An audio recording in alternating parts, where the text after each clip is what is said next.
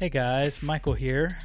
I know that most of the time on this podcast, if you're a regular listener, you know that we talk about really doofy stuff like Survivor, basketball,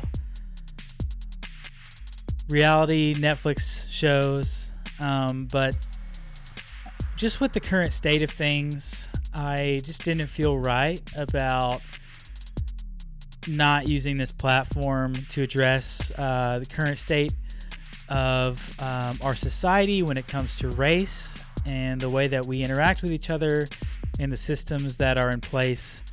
Um, and so, uh, on this episode, I had my really great friend uh, Cedric Duncan on. Um, Cedric is uh, most importantly a good friend to me. He's also um, black, and I really think we had a really awesome conversation. And I hope that um, in a world where maybe you have feelings and you don't know that you have someone to talk about it with, um, this is helpful to you in in having that conversation.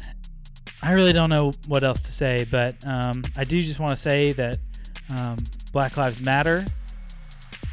I hope that we, in our families and with our friends, are able to start having uh, these conversations about not just um, how we feel, but what can we do, and how can we work to a better, more equitable society um, for all people. Um, and I think that for me, this conversation was insightful, and I hope that you find it that way too. If you're listening and you feel uncomfortable or you take issue with something that was said, I, I hope that you don't turn the podcast off. I hope that you sit with it, and sometimes um, when we feel defensive, um, maybe that is a good indicator um, that we can dig into that more. And I, I say that from personal experience. And um, I hope that I came from at this from a humble place. And once again, I'm just really thankful for Cedric and his insight and his perspective. And um, i I hope to continue to learn more and to continue these conversations as we go. Um, but thank you for listening today. Enjoy. All right. Uh, thank you for tuning in to the pod today. I'm here with my good friend Cedric. Cedric, what's up? Hey, everybody. How's it going? Uh, happy to be here. What's up, Michael? I'm doing good, man. I'm really glad you're here. I'm really glad you're here. Thanks so much. I, am really glad to be here. Love talking. Love talking yeah. about this stuff. So, yeah. Um, so why don't you just tell everybody about yourself a little bit so that people can like get to know you better? Like, where are you from? Where you went to school? All that. Yeah, so I'm originally from Memphis, Tennessee. Uh, shout out to 901.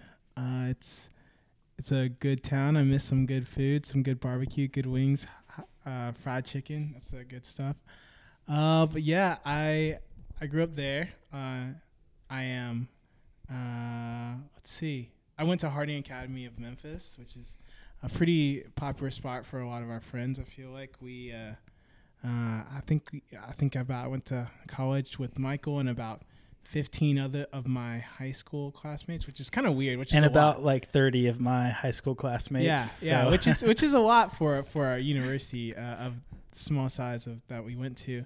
Um, but the I guess the unique thing about my high school is that it was a private school, but it was about uh, 40%. My year was about 40% black, and which is for a private school was the most was in in Tennessee was the, the highest diversity of a private school in Tennessee. Dang. Yeah, so it was like having 40% black people in my year for a class was like the highest amount of diversity of any private school in Tennessee. So it was it cost it was really interesting and like you could see how things adjusted that way. Memphis is a very interesting place for people that have never gone. So yeah. So um, just sticking with that, like what is it like? How is Memphis and Nashville different? Oh, um, so there's a lot of black people in Memphis. Lots of black people. Also, if you can't tell in the podcast, I am black. Um, yeah, there's a lot of black people in Memphis. Um, very different from Nashville. I think Nashville has a almost a higher Hispanic population than it does African American population. Uh, so yeah, Memphis, and so there's a lot, just a, a higher urban culture there, and um, like the culture that African Americans kind of bring to a city. Like it's just it's more like an Atlanta than it is a like Knoxville or, or like a I don't, I don't even know like a Columbus. Like very very it's it's very it's very interesting and different. But also what makes Memphis even more interesting with the the large amount of black people there is that it's also surrounded by Mississippi and right next to Arkansas. So there's like this heavy urban black culture in Memphis, and then there's like surrounded by country Mississippi, country Arkansas. So there's this very very weird dynamic in the city. Very very weird. Yeah. It's very strange. I definitely like picked up on that in like the Yeah. short amount of time I spent in Memphis. Like I remember I was there and we we were like, well, let's just go to Arkansas real quick in Mississippi and it is like just like right across the Mississippi River, you're in Arkansas and you're like, oh, Yeah. this is it- not the same. it kind of hits you like a brick. You're like, oh wow, like I just went from like everybody wearing J's, Jordans for people that know, it. everybody wearing J's to like everybody Thank you wearing for like educating the audience. everybody that. wearing like Magellan Magellan shirts and like uh like cowboy boots, like well, not cowboy boots, but like those outdoor boots. Like it's like like it is such a a strange dynamic of people. Like it, it really is very strange, but. It's a it's a fun city to grow up in. Very interesting city to grow up in. Yeah, totally. Um, so you know, I, I had you on the pod today. Like normally, we don't have serious conversations on my podcast. It's just like, you know, talking about like sports or Yeah.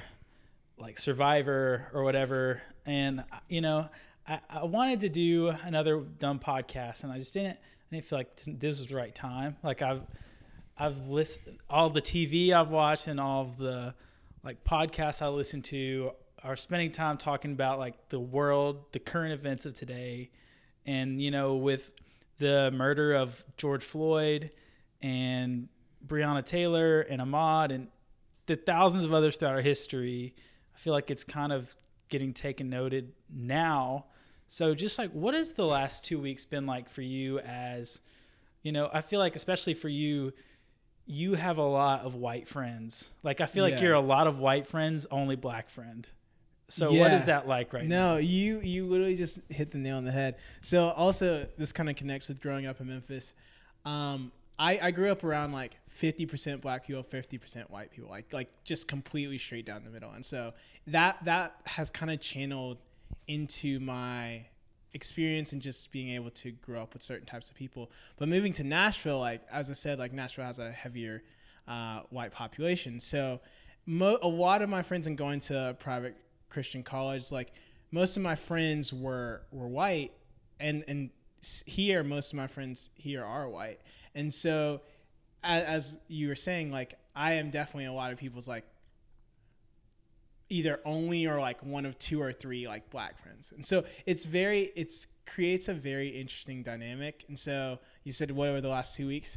I've, I've got like a lot of like like people have asked me just like a lot of questions about like um just like my experiences as being like a black person. And to be honest like i'm very i'm very outward and like um vocal about it. I'm very vocal about racial issues and race issues and um police brutality and things like that in general and voting and, and politics in general. So i feel like people more than most more than most people and more than most friends they feel that they can reach out to me and just like talk to me about my experience and um and just like different issues because I, I, I do talk about it on the regular. But yeah i've had a lot of people reach out to me um and just check up on me and see see what i'm feeling so. Are you getting a lot of texts that are like, "Hey man, how are you doing?" Or is it more like, "Hey man, uh, educate me," or is it like, I don't even like what what sort of messages are you getting from your white friends? it's it's really all of the above. It's really all of the above. And i think that there is a temptation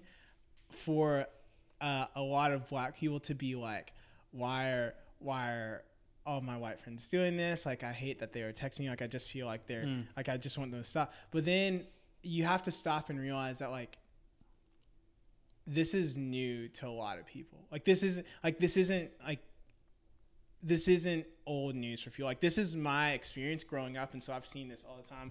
And even particularly in Memphis, I've seen this mm-hmm. growing up in in the South. So like for a lot of people that either didn't grow up around, around a lot of black people or didn't grow up uh, in like a southern city, like you're even less exposed to it. And so like I, I enjoy the conversation and just trying to educate people and just like not even just educate but just like tell them like like about my experience and like like just different things that happened to me when I was younger and how I can relate to like different circumstances. Yeah, so like I guess how how is the conversation in the black community cuz that's a conversation yeah. I'm not at all involved with. Like yeah. I have no I have no perspective on. So like I can kind of understand like w- the white people talking mm-hmm. to you like what they might be saying, yeah. but what is that like in the black community right now? Um it is very strange, and I, I, I feel like that's the word. Um, when I talk to black people about, I feel like the the consensus is like things are very strange, things are very weird because it's almost like to give you an example, um, in terms of the the New York Times just had some polling that just got released, and basically the the perspective and outlook, positive perspective and outlook on Black Lives Matter has gone up almost to the same degree, like in the last two weeks, has shot up in the last two weeks, almost at the same uh, percentage at, that it had grown in the last two years. Yeah. So it's like this moment. So it's very weird because it's happening so fast. And so for me as a black person, like who's been like talking about police brutality, and for a lot of black people who are kind of like in the know about this because it's it's part of our life ex- the majority of black people's life experience it's like things are happening so so fast and you're like oh this is like this is cool and interesting also but also like very strange and like uh, like because everything's happening very quickly and just hoping that things work out for the best but you never know because like this happened where like this big push happened uh, what was that four years ago in 2016 where mm. Philando Castile and Alton Sterling got killed I think it was either on the same day or within a day of each other. Yeah. And so and there were both video cameras uh, released of both of those incidents.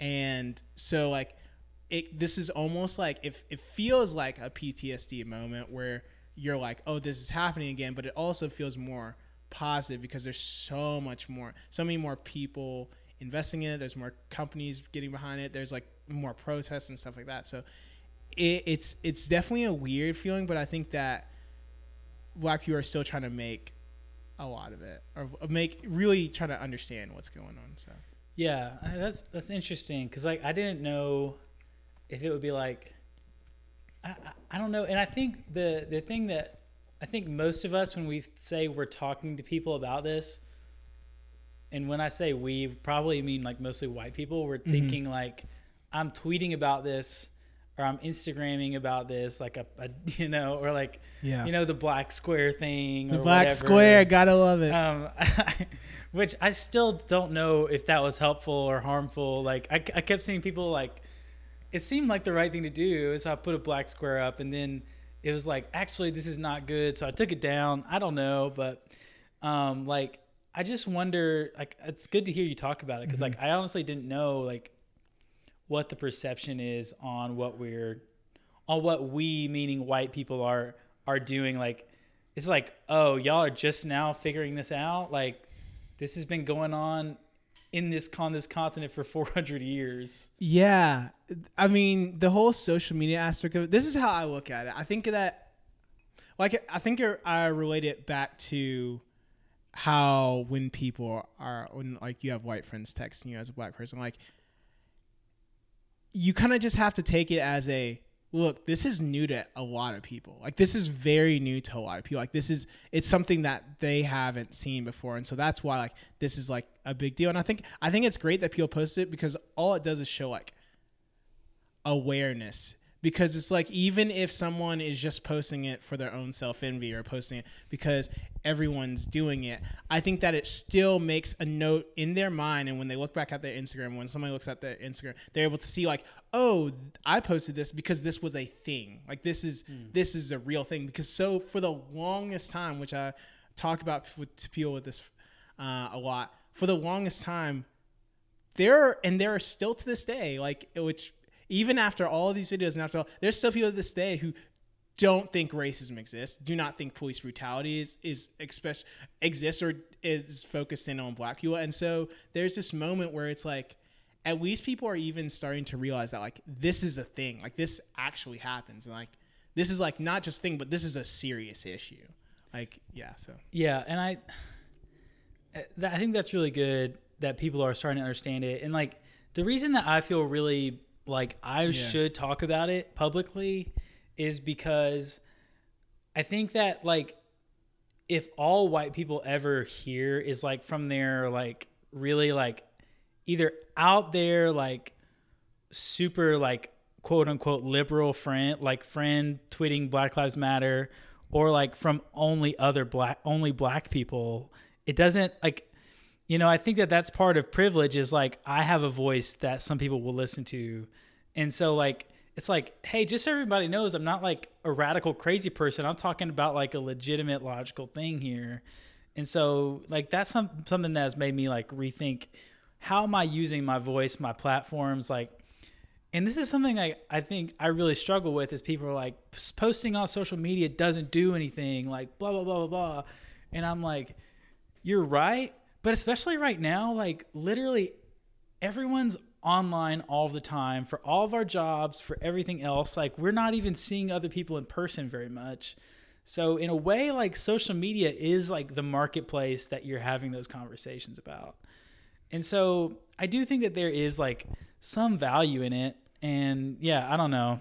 I don't know. I I think you're very correct in everything that you're saying in regards to especially in regards to having a voice to the people that you are around because the thing is like you were t- telling um, a lot of the p- times the only people that really share their views on this are people on the far sides of each issue are the people that are very into politics, very into racial issues. Like they're going to tweet, they're going to post Right. Black Lives Matter within two seconds of a black person getting killed. And then you're going to hear on the far right side, you're going to hear, but all the police aren't bad. On the you're you're going to hear that. Yeah. And so it is good for people in the middle, or you would say like you say moderate people or independent people or like people that are just like trying to figure everything out to be like hey like this isn't a partisan issue or like this isn't like something that I have to take a stance. It's like this just happens. Like this is this is not like something that people are making up. Like this is real. It happens, and I think that's what this whole thing is about. Especially the squares. Um, in my opinion, I come from the point of view of like it's good that people are posting it because it's good to make people aware that like this happens and like this is the thing. Like it's not just like a one off. Like this is a constant issue. Right. And I think like Uh, the one like really good thing for the squares for me to see was like, oh, because I think like you were saying, like it's really people on either ends that you ever hear from, like the 15% Exactly. on like the far like progressive people and then like the 15% far conservative people and now you've got like about as like middle of a of america pe- per people that you can think of who are like posting black lives matter Exactly. and it's like okay so then i'm thinking so is america waking up or is this a trend and i think that's what what do you think about that That is a excellent question, my friend Michael. I think whether it is a trend or not, I think it has showed. I don't know if it's saying that America is waking up. I think it's saying that there is progress in there's progress in society as far as seeing that like this is an issue. I guess I guess I would say that people are waking up, and I think it's mainly our generation, which uh, we are both in the age demographic of like I guess that demographic would be twenty to thirty five. Yeah. What's the, is that the yeah we're we're like late millennials yeah late millennials? So our generation is basically waking up and seeing this and like we don't want this to be a thing for our kids. I feel like that is what I take from it. The most of all of this happening right now is that our generation is tired of it. it. Is like is like whether like even people that are like I know like people that I know who will probably vote for someone who is not too keen on racial issues who are like I am not the biggest like progressive or not not the biggest like liberal or, but they're like I don't want this to be an issue for Hmm. like my kids. Like I I've seen that in people that like you would not expect to like talk to about or post about it. And so I think that has been a change. So I think it's I am hesitant to say waking up, but I I feel like it's definitely in our generation. It's more it's like a definite realization of like we don't want this like this is this is an issue and we don't want this to continue on. Right. If that And makes any sense. I think that's super cha- like super encouraging to see because like I was talking to Madeline about this the other day and just like it is a once you like understand that like oh I'm treated differently because I'm white like once I understand like Yeah. I've been pulled over 8 times I have never felt unsafe I've only received two tickets and a citation and let go the other five times because I acted quote unquote respectfully towards the police officer. And it's like, once you start to understand, like, oh, I actually might have some sort of privilege that not everyone has, it's kind of a, I want to say slippery slope, but like in a good way. Because once you understand that, you're able to understand like so much more, so much quicker than if you were just like had your head buried in the sand. You know? Yes. Yes. I don't. I don't even know if I need to expand on that more because it's just you. You nailed it so perfectly on the head. Because once people realize, like, I was talking to a friend about this. Like, I had to realize my privilege in being a man. Like, that was one of the things that I had to realize. Uh, realize, and I didn't really realize it until I really started talking to my female friends of like, this is how workplace sexual harassment happens and this mm. is instances of of like of guys like hitting on me and like catcalling me that's like it's just completely not appropriate. And in my head like i had just never thought of that. Like and so like when that hit me as a man i was like i have to understand like i have to be aware of this and i have to be aware of like to call this out when i see it. Hmm. And like know that this is a problem and it's not even just a problem but like it's a pervasive problem in society. And i think that's what you're nailing on the head with like like calling out your your privilege. Like your white privilege is like when you realize that this is something that like benefits you in society it is important for you to like call it out when you see it being weaponized against someone for mm. their race Yeah, and I think like one thing I've been thinking about a lot is that it's not the problem that I have privilege. It's a problem that not everyone has that privilege. It's a problem that not everyone has the benefit of the doubt.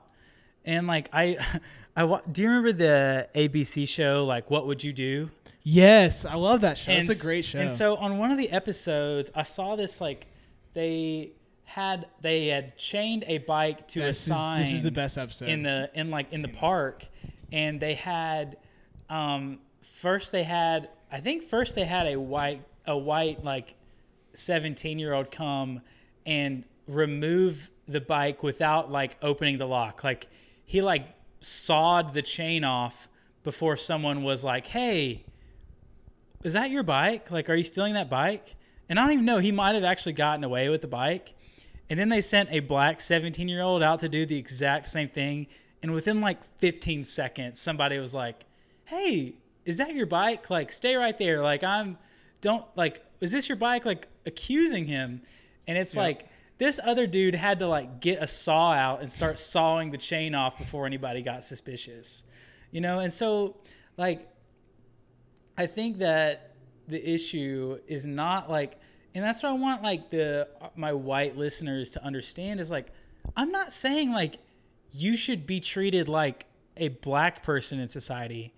I'm saying that like black people should be treated the same as us, you know, and not, and and then you know, and this takes me right into like what I, one thing I want to talk about is like some of the responses that I've heard when it comes to like people talking about this. So, like for instance, like one thing a obviously there's all lives matter.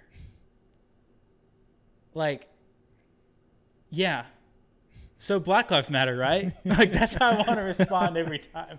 It's like if you can't say Black Lives Matter, what's going on there? Like, what do you think about people that say all lives matter? What does that make you th- feel? For, I just want to take the listeners to the time period where Black Lives Matter was just kind of starting up and getting more popular. And I want you guys to realize that like Black Lives Matter is like an actual organization. It is like an organization that has like people that work for it that like like like they do amazing things in terms of like really helping push for the fight against police brutality. All Lives Matter is not an organization. It is just a hashtag that some unsuspecting person who hates progress decided to come up with because they wanted to retaliate against Black Lives Matter. It's not a, it's not an organization. It never has been, probably never will be. Especially at like right now. And so I just want to put that out there for like that is first of all the major difference I would I would always I would like to tell people. But it's just a matter of realizing that black people have a different experience Mm. than I would say white people, and I would say any other race in America. There is no one that will ever have a sim. There is no other race that will ever have a similar experience to to the black race, and I think people like to compare that um, certain Asian Americans were in slavery and the Irish Americans were in slavery. There is no type of comparison you can put on it with black people in America. 400 years of slavery. And then people Yeah. like to say, oh, well, like, you guys should be fine by this point. I'm like, you do understand that, like, the housing economic uh, issues crashed. It was that in 2012? The Uh, housing 2008. the housing crash before Obama Yeah, sorry, I'm sorry. yeah. In 2008, and we're still recovering from effects of that. Hmm. How do you think an entire race of people can recover from 400 years of not just being enslaved, but being deprived of economic resources, being deprived of wealth, being deprived of education? Uh, Jim Crow laws and civil rights was just 50 years ago. Mm. That was just 50 years ago. And a lot of people kind of forget that in this in the age that we're in of oh yeah, like like black people should be able to be up to the same level that white people are. Like I mean like there are rich black people out there. Like there are rich like they should be like the same as like civil rights. Literally people were getting cigarette butts um like put out on their heads in restaurants less than 50 years ago Right. and you're just like and i feel like when a lot of times when people hear that they're just like 50 years ago is not a long time Right. And i think there's this instance where people like to say that the equivocation of all lives matter. So like why do i have to say black lives matter? I say black lives matter because there's a specific experience and a specific um, attack that has been on black people from the police from the from society. Society was not american society was not built for black people. Like it, it just wasn't. Like we were we were brought here as slaves. Like it wasn't built for black people. Right. and so i think a lot of people sorry i didn't say that into the mic. No, you're and a lot of people forget that is like america was not built for black people. Like it was built for white people. It was built not even just white people it was built for white men. Right. that is what america was built for. End of story. So, it was built by black people for white men. It- exactly. Nailed it. And I think you know that's something like one like I was saying like once you understand your like that that white privilege exists if I'm a white person and I understand white privilege exists. Okay the next step is okay but what does that mean? And so like what you were talking about like uh, there's Martin Luther King like there's a video which there's not a ton of video of him talking and he's like a lot of like white men say pull yourself up by your bootstraps. But what i'm saying is how are you going to pull yourself when you up when you have no bootstraps to pull to like to reach down and grab? And it's like yes that's what i'm talking about because like okay so when slavery ended then we're talking about okay so you're behind because all the white people own property yep like you have no like you know like for instance like my parents own the house that I pay rent in. I have I pay less rent than the average person would pay to live right here. Why? because my parents inherited this house from my grandparents. And like someday when my parents die, I'm going to inherit money. And by like white people's standards, I'm like, you know, middle class. Like my I'm we're not a wealthy family. Both my parents are teachers. But like the point is like when you are starting from behind zero, like wherever the starting line is, you're starting behind it. Be- why? Because of redlining laws. If you don't know what redlining laws, we don't have to get into the history of it now. Like Google it, because like bank loans. Yes, bank loans, like all this stuff. You know, like a lot of uh, black um, veterans were not eligible for the GI Bill. Like there's all sorts of stuff that I think when we that the GI Bill was not even hundred years ago. Nope. So start me start someone off with a hundred thousand dollars a hundred years ago, and start someone off with zero, and see where they're at now. Cause like it's hard to to make it. Like I have privilege, and it's hard to pay the bills. It's hard to get a job that that works for me. Like even with a college degree, and I have privilege, and so it's it's really like I think that's something like everyone has to understand. Like white privilege goes beyond policing. Like it was in the law. It was literally in the law not that long ago. Yes. Yes. One hundred percent. I, I I don't even know how to follow that. You know that. I, I think the only thing like you brought up about how it was in the law, I would say in terms of policing, like for people that are trying to talk to other of their their white friends or people that just don't understand their white privilege or don't understand why police brutality is a thing. Policing started out as a force that was sent out to go round up slaves. It was called slave patrol. Slave I patrol. heard. Yeah. You're right. Slave patrol. So if that was the way it started, and the culture just inseminated from there, and that so slavery happened 400 years ago um, ended Emancipation Proclamation, and I use the term ended loosely because it didn't Right. really. Uh, 1865. 1865, so about 200 years.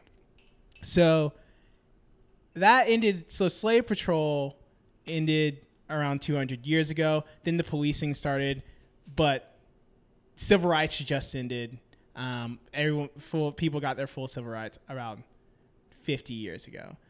So think about 300 about 300 years worth of institutionalized knowledge of basically we started out rounding up black people.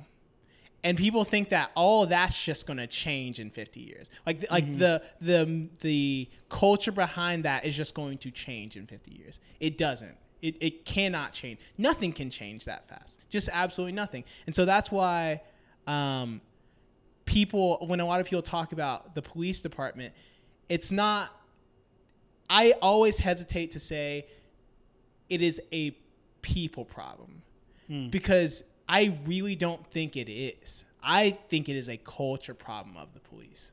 I think it is a system in which they target certain communities because they're like this is how we keep violence down. This is these are the peop, these are the problems these are the, the problematic people. And through the history of what america has taught us it's like the problematic people are the black people not even problem now with the increase of hispanics in america it's like the black and the brown people mm-hmm. and so that is it in american cultures like that will always be the culture of the police is inherently slave patrol rounding up blacks. Yeah, I mean, you know, and and that's the thing. It's hard when something is started Exactly. for a purpose to achieve something entirely different than that purpose. And- Exactly. And, so, like, um, you know, same with you could take that whole thing and change it to our country at large, especially our country in the South, because literally the whole culture of the South was about like antebellum living, like on plantations, like, and it was built in this culture. And so we can't expect fast changes. And so I think that, like, in you know, the literally the first time I heard like people I knew calling to a quote unquote abolish the police, that was literally one week ago. Was the first time I was like, oh, people seriously want to abolish the police, and you know, that's hard for me, you know, and I because like there is at least one Metro Nashville police officer I would legit like crack a beer with anytime. Like he's an excellent guy. But the issue is not him, the issue is the system itself. And so like, you know, for people who've never been police officers like me, that's kind of hard to understand. And so I would I would say it like this is um, any sort of organization that supports 100% conformity has a problem. Exactly. Um, like, you know, when I played football in high school, it was like very serious. Like our coach was like, you need to be in bed by 9:30 every night. Like you need to not date anybody during the football season. Like this, this, this, and this. Which no one followed those rules, but at the same time, it creates a culture of secrecy and things like that, which are ultimately not healthy things to have in society. And so, like anytime, like which is one of the biggest issues I see in our country today is the tribalism. Like no one can admit like anyone in their tribe was ever in the wrong ever, and I think that's the problem is because um, it seems to me like a lot of like my friends um, have adopted this view of um, the police like no policeman can do anything wrong. Like well we don't know the whole story. And it's like okay but like and and i don't and the thing is like i see it in my own life too because i'm like would i ever want to admit that like you did anything wrong or like any like w- one of my best friends like did something wrong and hurt someone? Like where where do I draw the line? On like hey like we can all admit they're wrong. And I think that's something Yeah. that that we need to talk about because I feel like we're so just divided right now. We can't like clearly see when someone is in the wrong and call it for what it is. Yeah, tribalism is is is very real and very prevalent right now, and I think it's especially plays a role in policing. Um, and I, I say this as one of my best friends is a police officer, like he is, and uh, he's a black guy. He, he he's uh, in Memphis, and for me, and I'll just connect it to the George Floyd um, killing. For me, I don't ever think my friend would be the guy on his neck um, that's killed him and that's stood on his neck for eight minutes. I think the scenario, what I fear would, could be the scenario that he could find himself in, would be one of the the sub officers that basically can't question his superior officer because of the way that the culture is in policing. Mm. And that's what scares me more than the guy Derek Chauvin, the, the guy who murdered Yeah. George Floyd, is that why does policing have a culture to where a high ranking officer can literally suffocate a man to death and the other officers who I, am 100% sure they knew like this is not going to end well. I, I am I am sure they knew this is not going to end well. But they thought that like through various circumstances they were somehow able they would somehow be able to get out of it or be okay. Because if they didn't think that they would have told the officer like hey you need to to get off his neck. You need to start act, acting right. There are cameras on you right now. Like mm-hmm. like the public is here. We are wearing body cameras all the body cameras are turned off side note um that this is like it is a culture of a police problem. It's not there's always going to be bad people. There's bad people that work at the grocery store. There's bad people that work at McDonald's. There's bad people that work in businesses. There are great people that work in the in the police department. There are great people that work at grocery store. There are great people that work at businesses. There are always going to be bad people. But what you can do is you can change the culture to where things like this cannot happen in a culture that's better than this. Like Right. like that that shouldn't be able to happen in any workplace, more or less the police. Right. And, you know, I think the first time I heard anyone say abolish the police or defund the police, my first thought was like the purge, which I know you- you're into that. Lawless movie. societies. But like, and that's what I think a lot of people think people mean when they say abolish the police. But based on what I've read, I don't actually think that's what people are saying. I think it means a lot of different things. And the way I, I was actually reading and listening up on this, uh, trying to study up for this talk, um, I believe that a lot of people think that it can mean abolish the police, but it doesn't always mean that. So, in terms of in Camden, New Jersey, they did abolish the police. Yeah, I read that. Yeah, so they they and by abolish because the culture and the departments were just so corrupt, so bad, the unions were just blocking any type of change.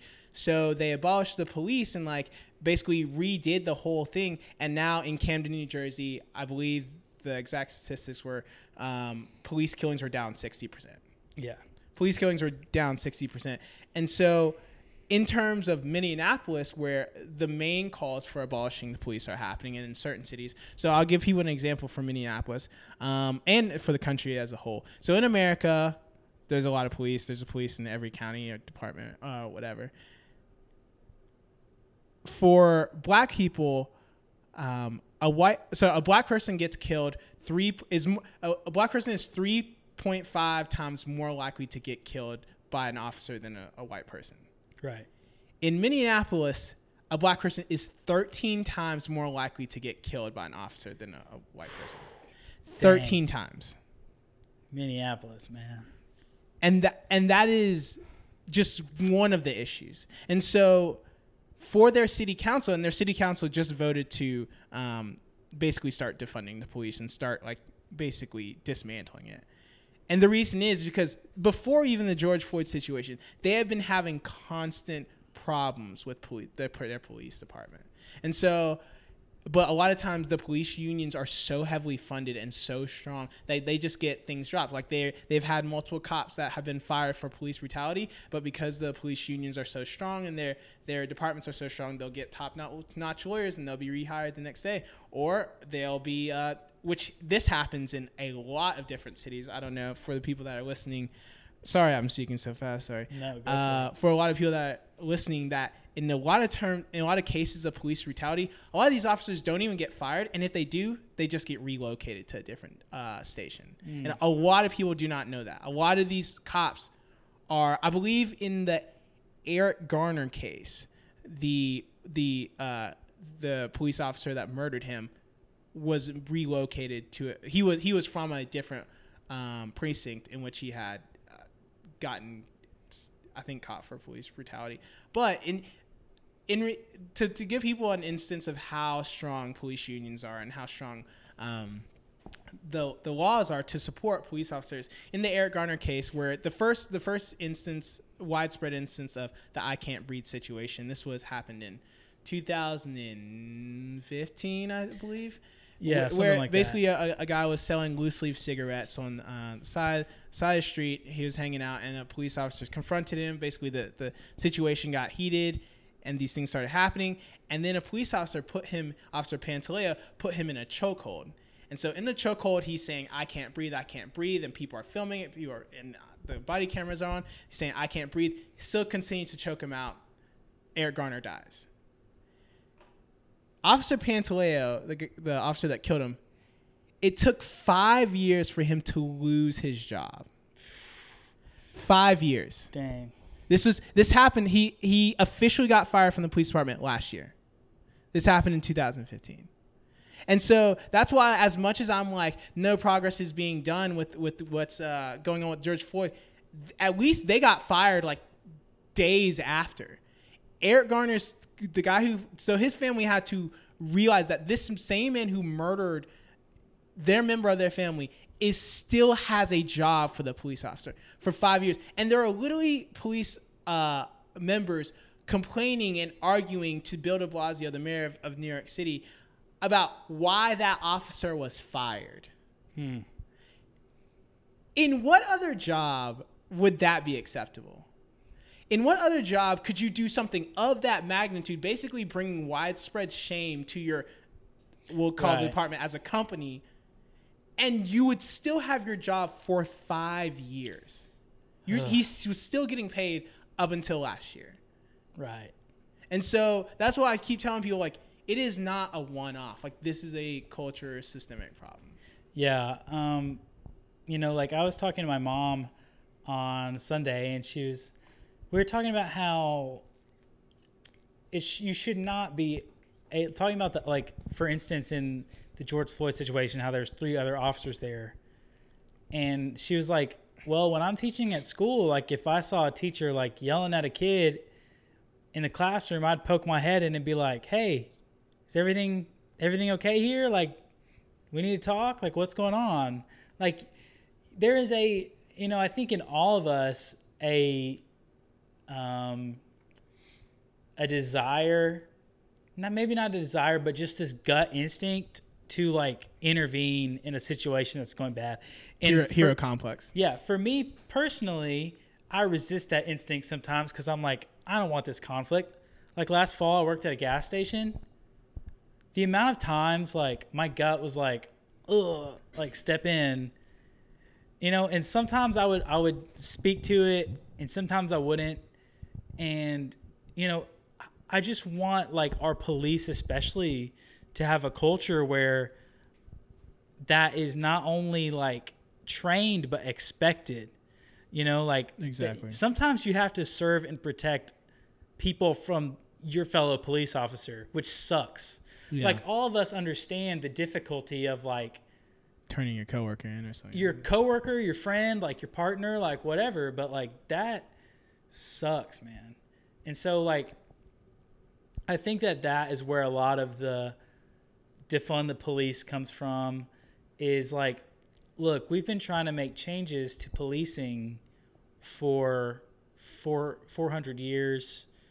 We haven't really gotten anywhere.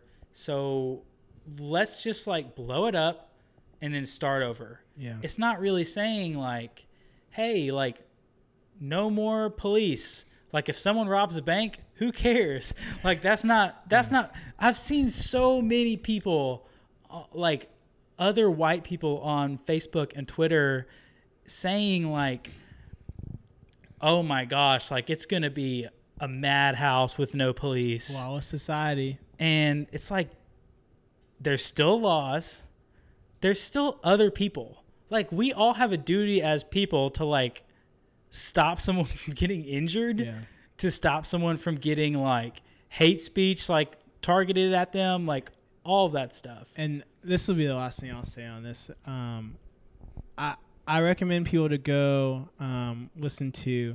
I believe Kamala Harris. She's been talking about um, just the difference of um, in terms of defunding the police, in not just about abolishing it, but about about reimagining what police officers should be. Because, in my opinion, what I always tell people is that like sometimes I think that we understand as civilians understand how big of a job police officer being a police officer is, and a lot of police officers often don't understand how big of a job it really is because it, it because I think they understand how dangerous of a job it is, but I think that we understand that like as being civilians of like, oh, you can't do that. Like you you are given a license to kill. Like you're when you're a police officer, you're a trained fire trained fighter who has the license to kill, basically. And so it's like that is not anything that you should be taking lightly. And so I think I think you like I would recommend people go watch her if you look up um, Kamala Harris in regards to the police. She basically talks about reimagining how police officers respond to um, violence because they she was talking about having more social work type people responding to more people in regards to the homeless regards to the people of the sick. Because right now cops are supposed to do that. Cops are supposed to, are the ones supposed to regard uh, people with mental, mental illness and people with and so it's like we're asking we're now asking our police officers to be psychologists. We're now asking our police Right. officers to be like to know expert level of de-escalation tactics with somebody who's probably not all there. And so, how can we we can barely expect that of people who are trained psychologists? Like, so it's like we're supposed to expect police officers to do that. It's the same thing with like the certain level of people that expect teachers the the big call for teachers to have guns in classrooms. It's like so now you're Yeah, that's so now you're expecting kids to have so now you're expecting teachers to be trained at shooting. Is that what you really want? And so yeah, So, Right. not to get off on a yeah tangent, that's no I was gonna say on definitely i think that's definitely needs to be said um you know like as it stands now like if i'm worried about you like harming yourself and i call you know 862-8600 or 911 and i say hey my friend is at this address and i'm worried about them like they're you know they're having like bad thoughts or whatever a police officer comes to your Exactly. house. Like you know even from a place of immense privilege that i experience i still get like a little bit nervous when a police officer knocks on my door or pulls me over in traffic. That's not really going to help me feel better. Like you know and so i think that um just like exactly like what you were saying there's there's so many different types of people with different types of training that we could use instead Exactly. of like sending people who wanted to like protect like more like forcefully protect people or like whatever we're also asking them to be exactly like you said social workers. And it's like exactly.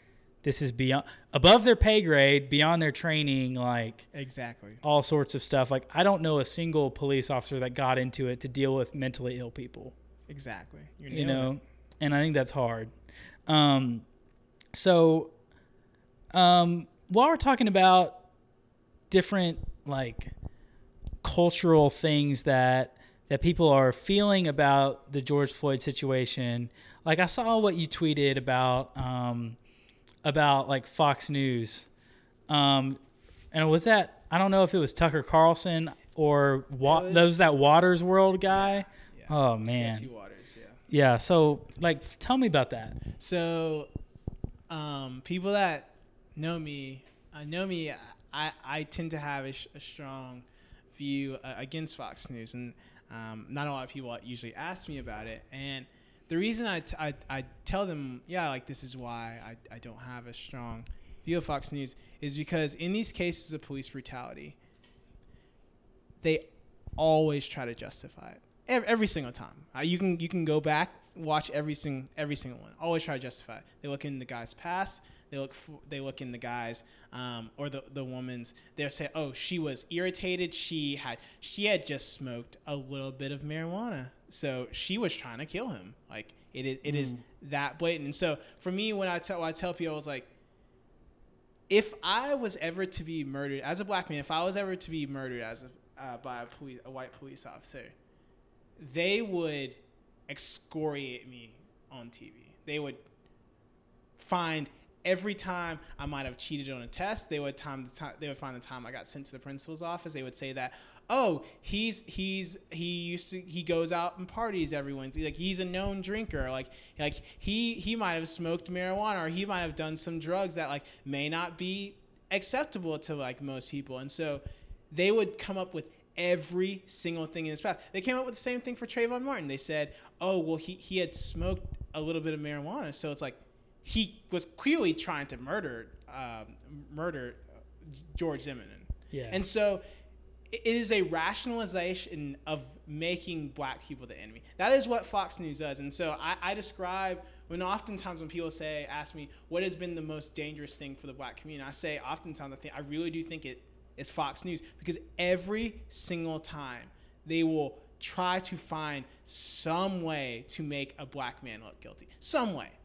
Anyway, like anyway, and in that that clip that I, I had tweeted out, it was Jesse Watters was basically throwing out random accusations Right, like about how saying that he had that George Floyd had worked in a club so as a security guard in a club so A plus B equals C and that C was trafficking. yeah. He had jumped from he had worked in a club as a security guard to trafficking drugs and women. And so it and there's no evidence of that. There's no evidence of that at all. But it's it's not about it's not about facts and it's not about truth. It's about putting that in people's minds. So when people hear that, they're like, "Oh, so I assume that George Floyd is bad. I assume that Cedric Duncan is bad. I assume that Trayvon Martin is bad because if if they if Cedric goes out and parties, then he was probably drunk when he assaulted that police officer, and that's a police officer had the right to kill him. Yeah. I don't assault police officers, by the way.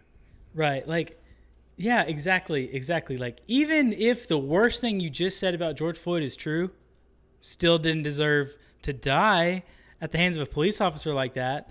Like, and I think that um, it's just like a culture of just what what comes off to me as like evil because I saw uh, someone had shared a Tucker Carlson clip, which I'm sure I only see the worst clips, but still, like, if this is ever on your broadcast, you should probably like fire the guy that's talking like this. Basically, also, a side note Fox News is the number one most watched cable news station. Is that true? It is 100% true. Like, he, Tucker Carlson was on there saying, essentially, um, basically, it was very much like, the stuff that Donald Trump is spreading, like make America great again, like people are trying to take your country away. And it was like talking about people being racist towards white people, which let me just say for the record, if you are white in this country, no one can be racist against you because that is involving a power dynamic. You cannot be racist and be in not a position of power in a minority position that's not something that happens. And so like as your friend please stop like acting like people are here to take your country.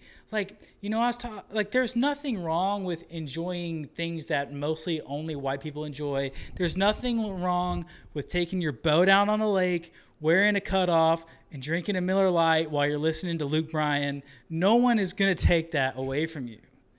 Like what we're saying is that there's people that don't have the same level of privilege that you do. And so we want everyone to be able to live their life and spend their Saturdays and do the things that they want to do, even though that's going to look different than what you want to do. No one is stopping you from listening to like what you want to listen to. But the, the problem is that there are people in our media who are telling people that they are not going to be able to like their vote all of a sudden is in, is in jeopardy that their voice doesn't matter anymore that this weird like liberal elite whatever that means are coming to take what they love no one is doing that no one's coming for your lake house that's the facts. That's the facts. No one's going for your lake house. You heard it from Michael Klinger himself. So I just wanted to get into that because, like, I saw your Thank tweet you. and I was like, yes, like they like, and I was thinking like, if if I was in that position, in, in the position of like George Floyd and I was killed by the police, nobody would be digging into like, oh my gosh, like he couldn't even stay working at the gas station. Like, what kind of like person yeah. is this? I mean, they they brought up the the instances of of like people like losing jobs and like how like oh they they didn't finish they didn't finish college, so it's like oh so so that deserves them getting killed by police. Yeah. Yeah, and for the record, I enjoy wearing cutoffs on the lake drinking Miller Lite. Okay, like it's not saying that's a bad thing. I'm saying no one's taking that from you. Um, so, um, so f- f- you know, from the the perspective of um, being white in this country, especially like we were talking about before, like people who are just now kind of coming around to like, oh, I really care about this. This is wrong so they're going on two weeks now of caring, and they've never cared about this issue before. And I don't say that in a bad way. I'm happy people are caring, but like even me, like I I have felt in the last two weeks like, oh, like this is I'm so tired of this. Like I'm so tired of talking about this. Like I, I don't want to be really don't want to be doing this podcast right now. Like I want to be doing a podcast about the Bachelorette that we're not getting. Like, like, why do we have to keep going down here? And um, in those moments after, we're like, oh, like there's people that have literally been dealing with this issue their whole life. So like from a from a perspective of a black person, like like are you just tired of dealing with this all the time? Have you built up some sort of like tough skin to it or like how do you deal with that personally? So what I tell people often is like the fight for racial equality is a marathon, not a sprint. And you just have to take that as you will. You it's not the it's not something that you can post about for a month and then go back to your normal life and then it's not something that um, you can just like kind of eliminate eliminate from your mind or like push to the side because it's it's very it's very real um, and the things that happen just keep happening and so it can be very tiring and it can be like feel a lot of times like there's no hope and there's nothing that you can do. I will tell people the thing you need to do, and I, I mean, I could have saved this towards the end, but I mean, like, is number one thing you got to register to vote.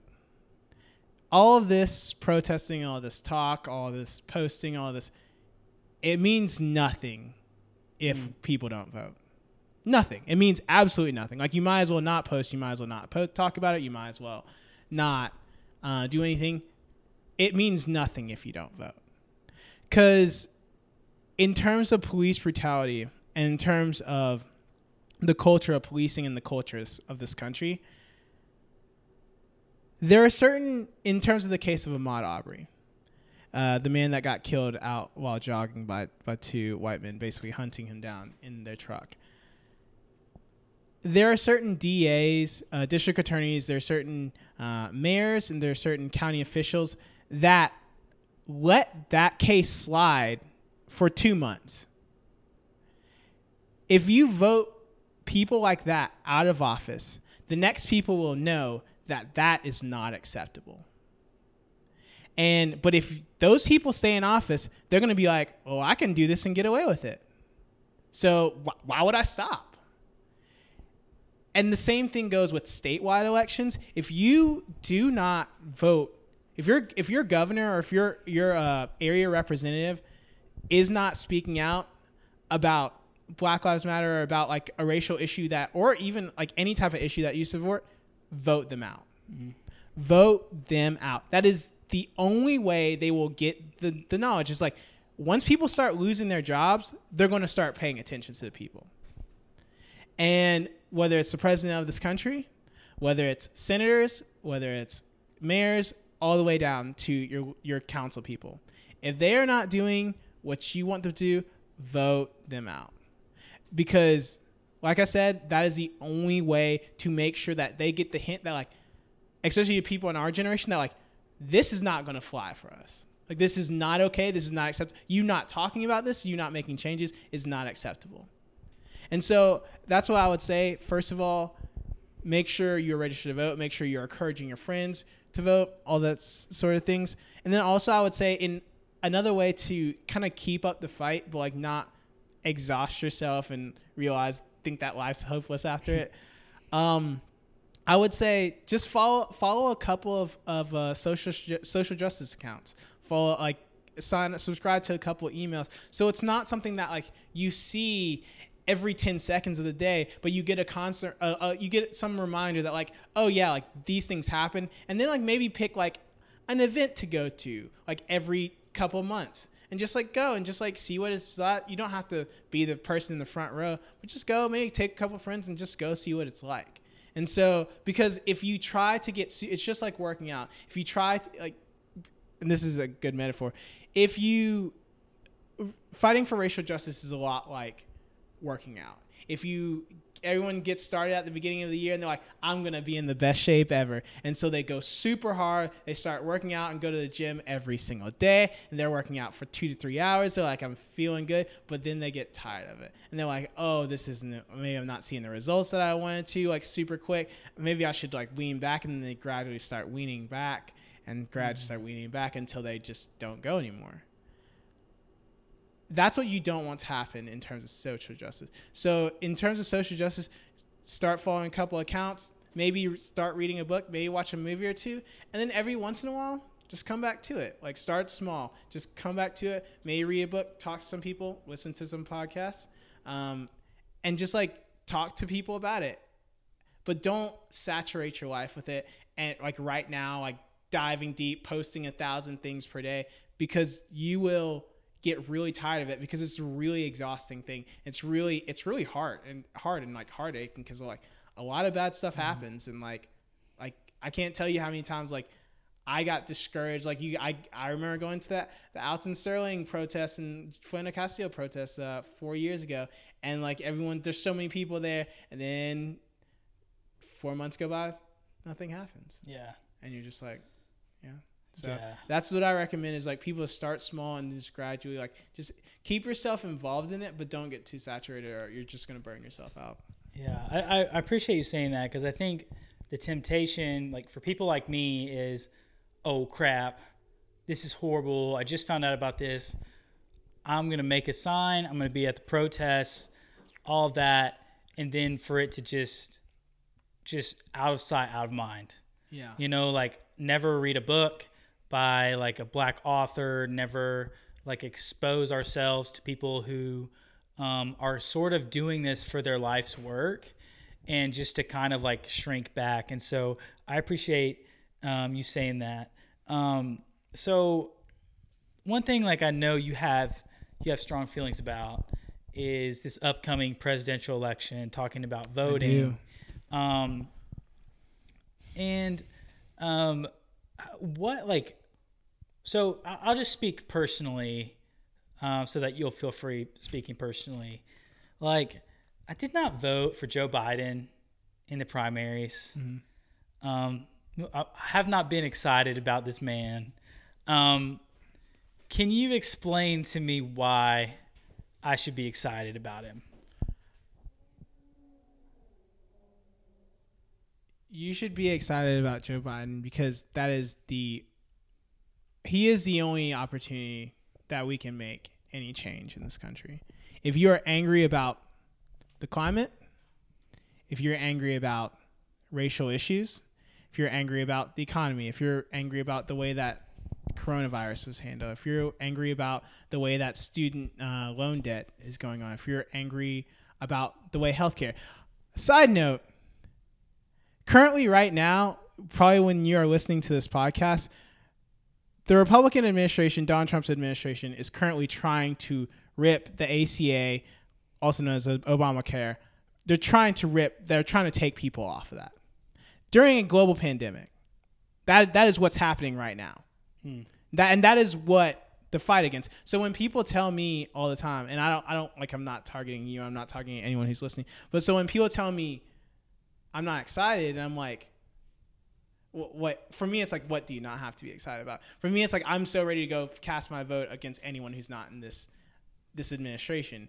Um, what I tell people a lot, um, as far as why you should be so ready to cast your vote for Joe Biden, or for I would have said this for Bernie Sanders, I would have said this for Elizabeth Warren, I would have said this for Kamala Harris, uh, or any of any of people's uh, uh, Democratic picks, or or whoever uh, that's not Donald Trump. I would said the thing that people have to know is that elections have consequences.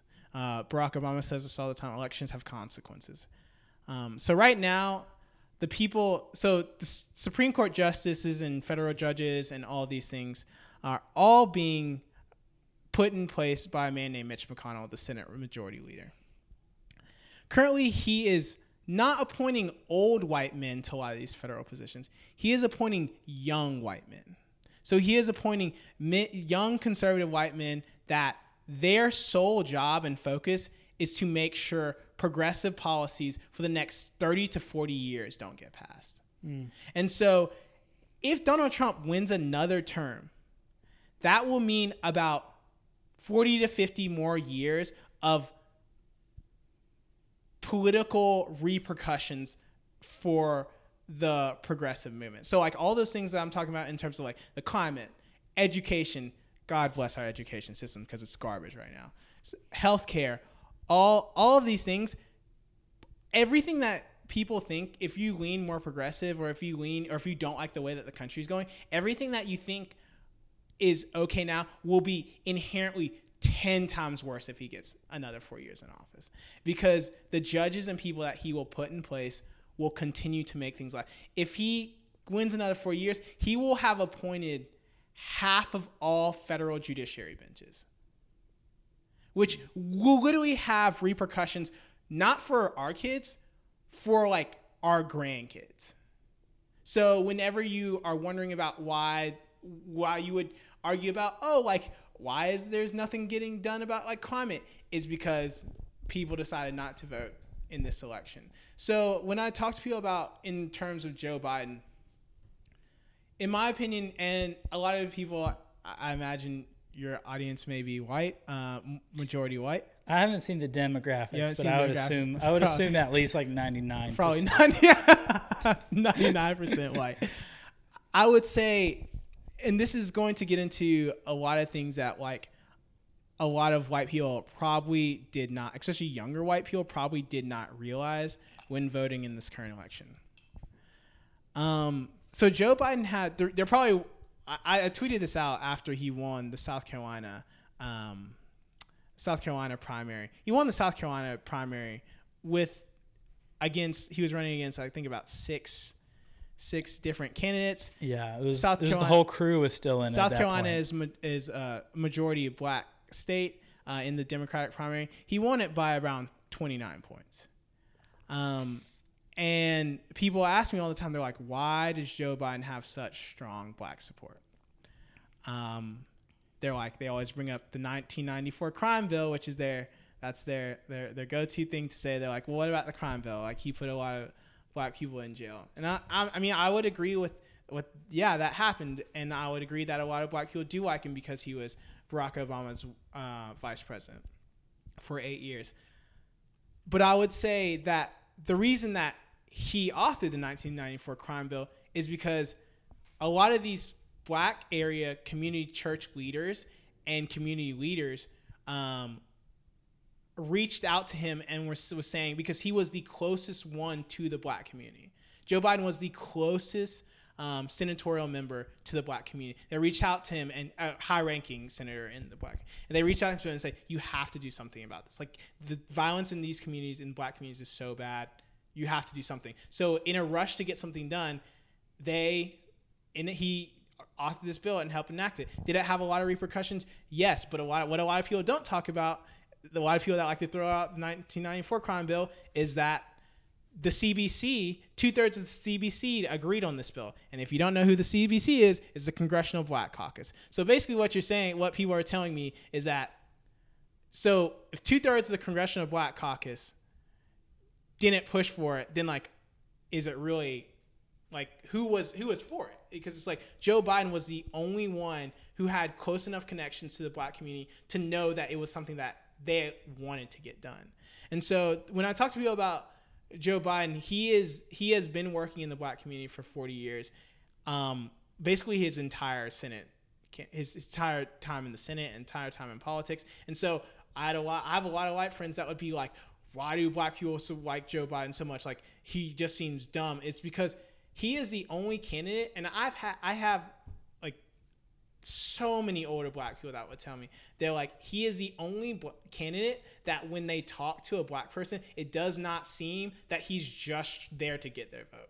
Mm. he, they that was the, their main consist like i had when um, joe biden won the the um, basically the first round of super tuesdays there was an older black woman that works in my office and she came in she came over to my desk and looked at me and said we did it and she wasn't saying we as in like the Democratic Party. She was saying we as in black people helped Joe Biden get to the nomination. Because that is how much Joe Biden has meant to the, the black community because he's trusted in the black community. And it's all about trust. It's literally all about trust with black people. Because black people tend not to trust white people. They just don't. Because they people make promises all the time. And so that is why he has such strong support from the black community. And why I would tell but that is what I'll say. If you want anything done on racial issues, anything, literally anything, compared to what's going on, please register to vote. Like, because and I, I've been excited to vote. I would have voted for any candidate that's not running in the Republican Party, any. So Mm. that I mean that's my take on it because like I, I tell people all the time like I think it is a luxury to be able to say that I've argued with this with people so many times. I think it's very much a luxury for people to say I don't care about the presidential election. I don't care that that it doesn't matter that blah blah blah. The culture is set from the top. The culture is set from the top. If you were like, oh, well, George Floyd still would have happened if uh, Donald Trump like wasn't in office or if a Republican. I was like, no, because actually, as Attorney Jeff Sessions, that appointed by um, Donald Trump, rolled back so many policing issues, so many things, so many uh, Obama era policing policies that they had put in place to stop the brutality, but. uh, Jeff Sessions rolled them back, and so Yeah. that's why I tell people I'm like, if you care about racial issues, register to vote. Like that's be excited to vote, even if you hate Joe Biden. Like that is the only opportunity that we have of getting anything done um, for basically the next forty years. Hmm. So Um, so how do you see things going between now and November? um, so I study. How crazy is it going to get? I, I study a lot of data, so I don't want to share it because I think that I, I feel like I would jinx it if I. okay, so it's kind of like uh, in Avengers Endgame, like Doc. Have you seen that? I have seen it. Doctor, like Doctor Strange is like, if I tell you, it won't happen. It's like one of those things. Yeah. So I I hate talking about this. I really do. But we don't have to talk about No, it. no, it's fine. I, I, I, I don't know how I, I'm. No, but like I think that, like a lot of people told me they're like, Cedric, you don't understand. Like, you don't know what's going to happen with like the presidential, like the primaries. Like you don't know what people are feeling. I'm like, I'm like, I really do. And like I had people tell me they're like, Joe Biden's not going to win. Like he, they're like, he's not going to win. He like he doesn't have the support. Like it's going to be Bernie Sanders, it's going to be Elizabeth Warren, or like all this stuff. And I was like, I don't think. I, I told people I know I have friends that work in politics and like like and everything. And I, I said, you don't know. I was like, I you don't understand how much people want to get Donald Trump out of office and how black people tend to be very black voters tend to be especially older black voters tend to be keenly aware of how the country of where the country is. And black voters know that if there's going to be someone that's going to get the current person in the white house out is going to be another old white man. Mm. Yeah. and that person was not going to be a more progressive liberal white man. Is going to be someone that can appeal to the moderate middle of the road so why people are looking at the polls and this is i'm sorry this is getting into the data political analytics Please, side of I, myself I'll, I'm into it. okay so we're good sorry people we're about to dip into the politics side so if you want to skip forward uh this, this is about to get real numbers wise so as of as of today um the most recent poll actually the trump campaign actually sued uh, sued CNN for releasing this poll, even though it's completely accurate. But Joe Biden, in the most recent poll, he is up 15 percentage points on Donald Trump, and a lot of people are very. that seems like a lot to me. It is, it is it is a lot, and a lot of people are. The reason that most people aren't excited is because everyone has PTSD from 2016 and saying that like, oh well, Hillary was up in the polls, like all this blah blah blah. There are a lot of reasons that she lost that. We're not going to get into that, but he is doing very very well, and despite what people may see on Twitter and on on social media, Joe Biden is not a social media candidate. He's not. He is. He is. Yeah. He is not. He's his campaign knows that, and he is. But he is not. He's not going to be the type of person that's going to have these 10 second slam moments where he gets Right. at some somebody. Like that's not Joe Biden. And so like his campaign has really d- dived into that, and they've said, you know what? The best way for us to get his message is to do like these long videos talking about the difference of Joe Biden and and Donald Trump. These, and they're like, so most most candidates, I think Donald Trump and both Bernie Sanders, his main, I guess, would be rivals at at the time Yeah. were they were mainly doing these like 10 30 second ads. And they're like this doesn't work for a candidate like joe biden. Like he's very long-winded. Like he's he's an establishment candidate. Like he's been in the senate for a long time. So it's like he can't just like to explain joe biden you can't really just like have these 10 second moments. So they're like, let's make these two, three long minute, which in social media world is a long time. And so, and those are doing extremely well because for a candidate like him, that works. And so I think that um, he's doing well. And I, I, I would, I hesitate to say that is only going to get better because he's going to pick a female candidate. And so for a vice president, Who do you So- think it's going to be?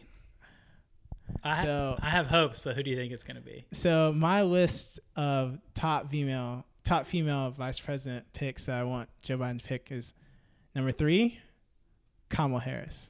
Number three. Number Okay. two, Kamala Harris.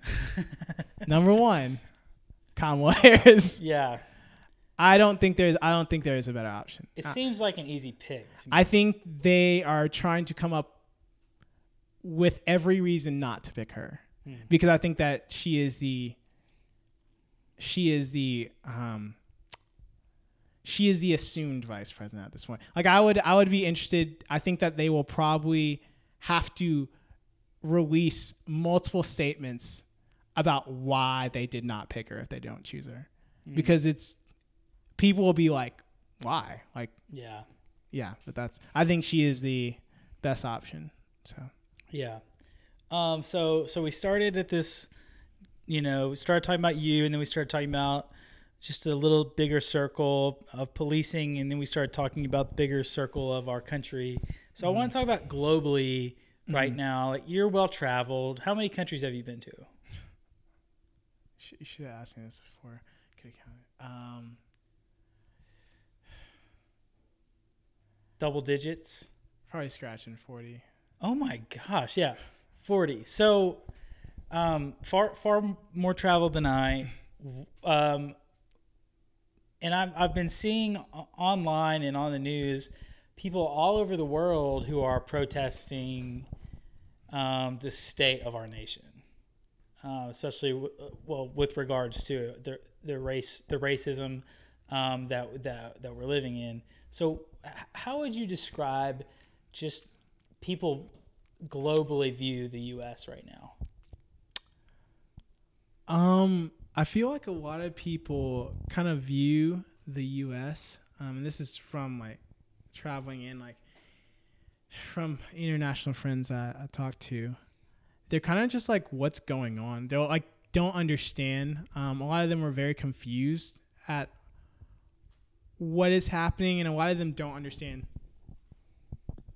A lot of them, a lot of them don't understand the context of police brutality or the um, context of slavery um, in this country and just the effects that it had. A lot of them don't understand like civil rights and, um, but they do understand the idea of like this man was murdered in cold blood, and I think the the combination of um, the most recent of the ones four or five years ago, uh, of the killings four or five years ago, um, and then these three with Breonna Taylor, Ahmaud Arbery, and um, George Floyd, I think just has kind of set people off over the con- because I think pe- we oftentimes we've seen it so much that we don't even grasp how bad it is.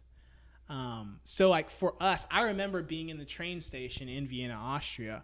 Um, yeah, in Vienna, watching on the screen as people, as other Austrians, as Austrians were horrified watching.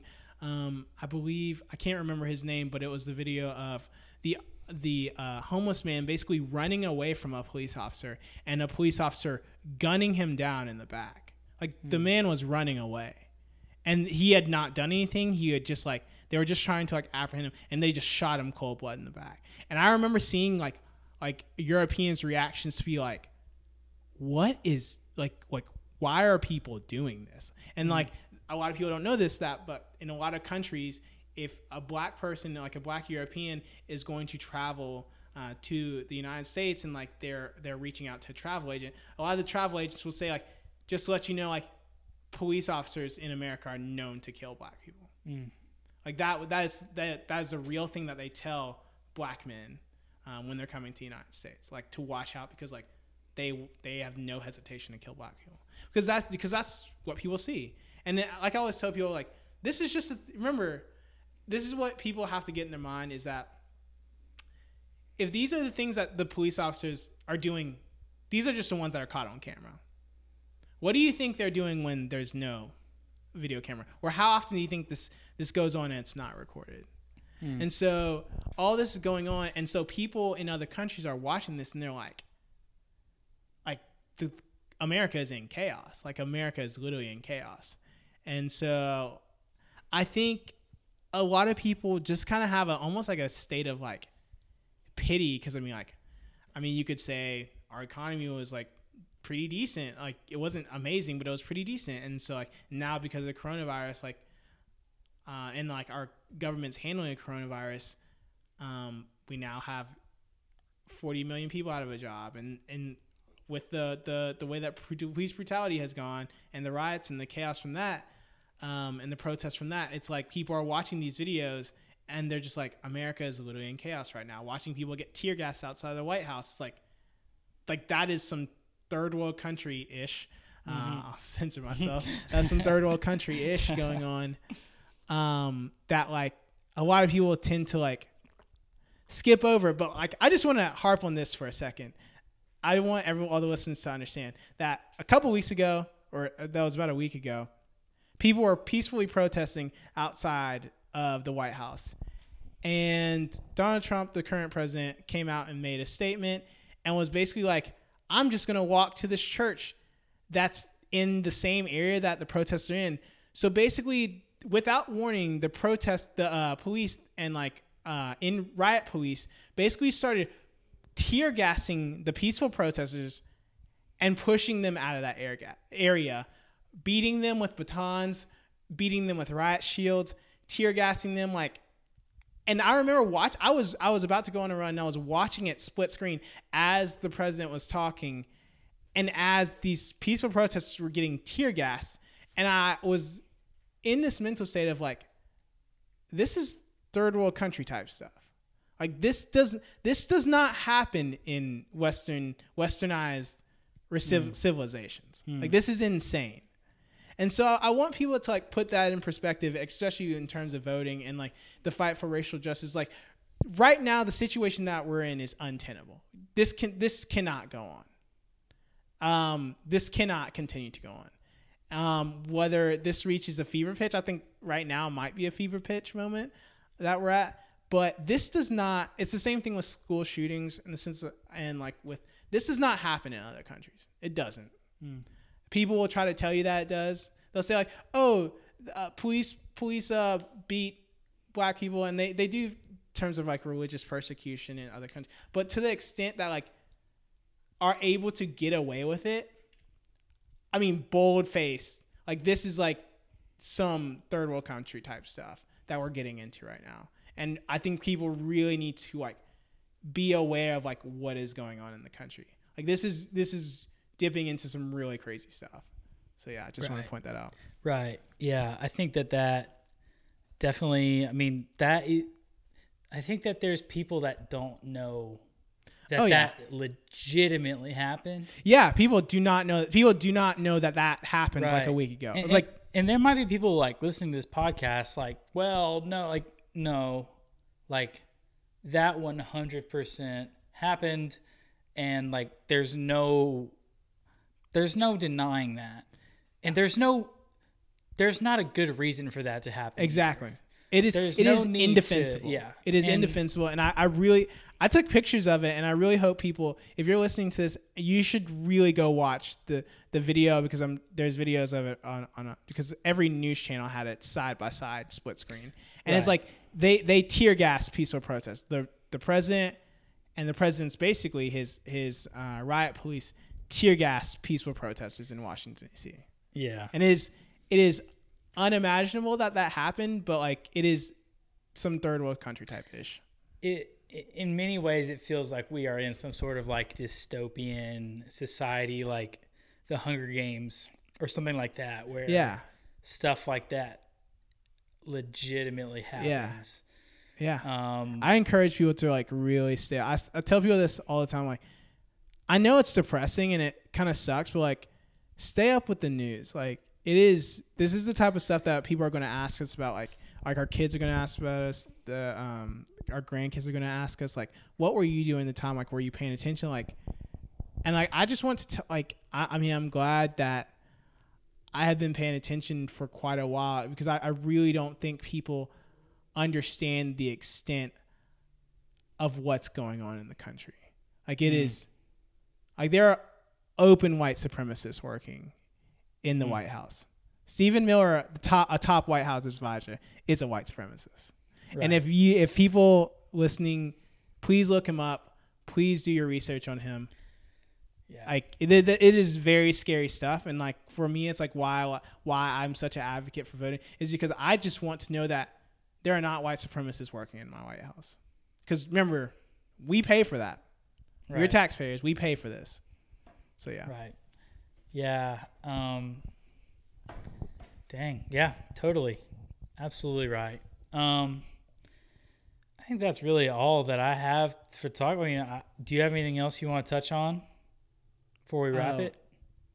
I mean, let's see um I'm sure. I mean, obviously, there's a lot more we can yeah talk about. yeah i guess I, I would i would just say um to end this um to get like an insight for people that are looking to get an insight into like what black people are feeling um obviously i don't speak for all black people i, I think that this is i think that Right. i think that my that voice should go without saying. yeah but i yeah. think i think my voice is is pretty consensus of the majority of black people of what's going on and why a lot of black people are very adamant against current politics today and very um, adamant against police brutality um, but i would say just think that like all of this isn't because of George Floyd. All this isn't because of Ahmaud Arbery. All this isn't because Colin Kaepernick protested. All this isn't because of Eric Garner and, and Trayvon Martin.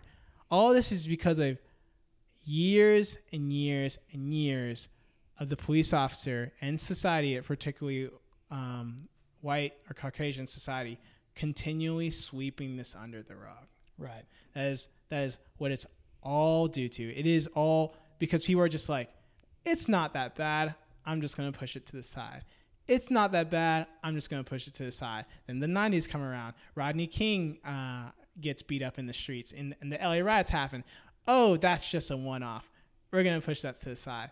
Then camera phones start coming in. Then people start seeing it more, and they're like, oh, it's not that bad, but I see that it's happening. And then Colin Kaepernick starts kneeling because he was one of the main celebrities that realized that like this is an untenable situation that black people and that uh, Americans in general are living in. Like Americans cannot live this way um, with the current police like this, and so we cannot as as a country and as a culture we cannot continue to sweep this under the rug. And that's why people are, are going to be in the streets and that's why people are going to protest. And i have contradicting views on like the rioting and all that stuff. Um, but people need to understand that like there is nothing else left to do. Hmm. like people like as black people we watched one of the most accomplished football players almost won a super bowl one of the most accomplished football players that had million do- multi-million dollar contract we watched him get blacklisted by the NFL. We watched him become basically hated by over 50% of the country. We watched the president, the president of the United States called him a son of a bitch live on mm. TV. We watched that and people tell us, "Oh, wait, just have faith in the system." Colin Kaepernick is still out of a job. Hmm. People are black people are still getting killed in the streets. Riot police in in the midst of trying to be trying to tell people that are all good people, riot police are treating people like garbage. Tear gassing everyone left and right, beating people just Right. don't care. And so when when I talk to people that about this, I, I tell them like what what else like there's nothing else left to do. So people are like why are people rioting? Why are people setting things on fire? Like why are people doing this? It's like everything else has been done. Everything. Right. they're like they've they've sent celebrities to go talk to the to the to the these high up officials. They try to they try legislation. They try all this stuff. Nothing works. So Right. it's what you are seeing is people that don't have that feel like their voice is not heard trying to be heard. Right. because and I, I even had when I was talking to a friend about this because I'm basically I'm about to have I consider myself an elite. Um, other people, you're an elite. All these people, if you have if you have a if you have a um, if you have a, a college degree or a graduate degree, you're an elite basically. And so because basically when you get to that level, you then feel like you have the opportunity to change something. You have power in society. You have knowledge. You have you have rationalization in terms of of, of not even just education, but like you just feel you you are more on a, a level status. And so with with society right now, there are a lot of people that are not elites or are in lower or are like even I think this has been heightened by coronavirus hmm. in the sense that like people are out of jobs.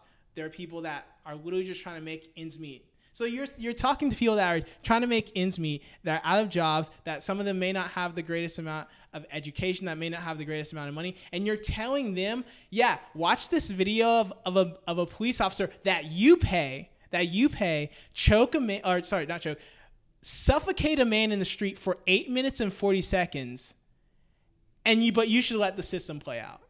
You- So you're Yeah. you're speaking to people that there's nothing else left to do. People have protested. People have marched. People have people have people have rioted before. People have we like I said, Colin Kaepernick did it on the largest stage. We've watched people try to make legislation. We watched the highest tier celebrities trying to make legislation. Nothing works. Right. Absolutely nothing.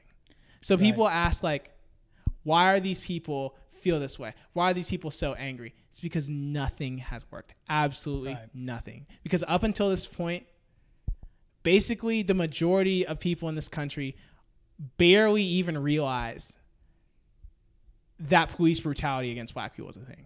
Barely. Right. And up until two weeks, and it, uh, what it took was a lot of people being at home, a lot of people being on their phones, and a lot of people being out of job, and the simultaneous killing of blatant, bold faced killing and suffocation of three black people, two of them on video, multiple multi angle videos, for people to say, wait, black people matter? Mm. So it's just like Mm. I don't know. It's it's like it's this thing where you have to understand like everything has been done and we're just trying to like make it. And people are really just trying to fight for their lives out here. So, Right. Yeah. When you don't feel like your vote matters because it's being suppressed by the people in power, Exactly. you don't feel like uh, your protests, quote unquote, done the right way, Exactly. um, are being are being viewed favorably. I mean, what what else is there to What do? what else Like, is there to do? You know, like Martin Luther King said, riots are the voice of the unheard. yeah. When when people literally are at their wits end, that is when things like that happen. Exactly.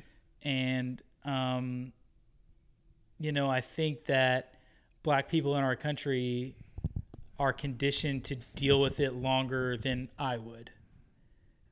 And I can tell you that if time and time and time again I saw someone with a similar background as me that looked like me, with the same degree as me, doing the same thing that I was doing, die, and no one is fired, no one is prosecuted. If that happened over and over and over again for hundreds of years, I think society is at its breaking point.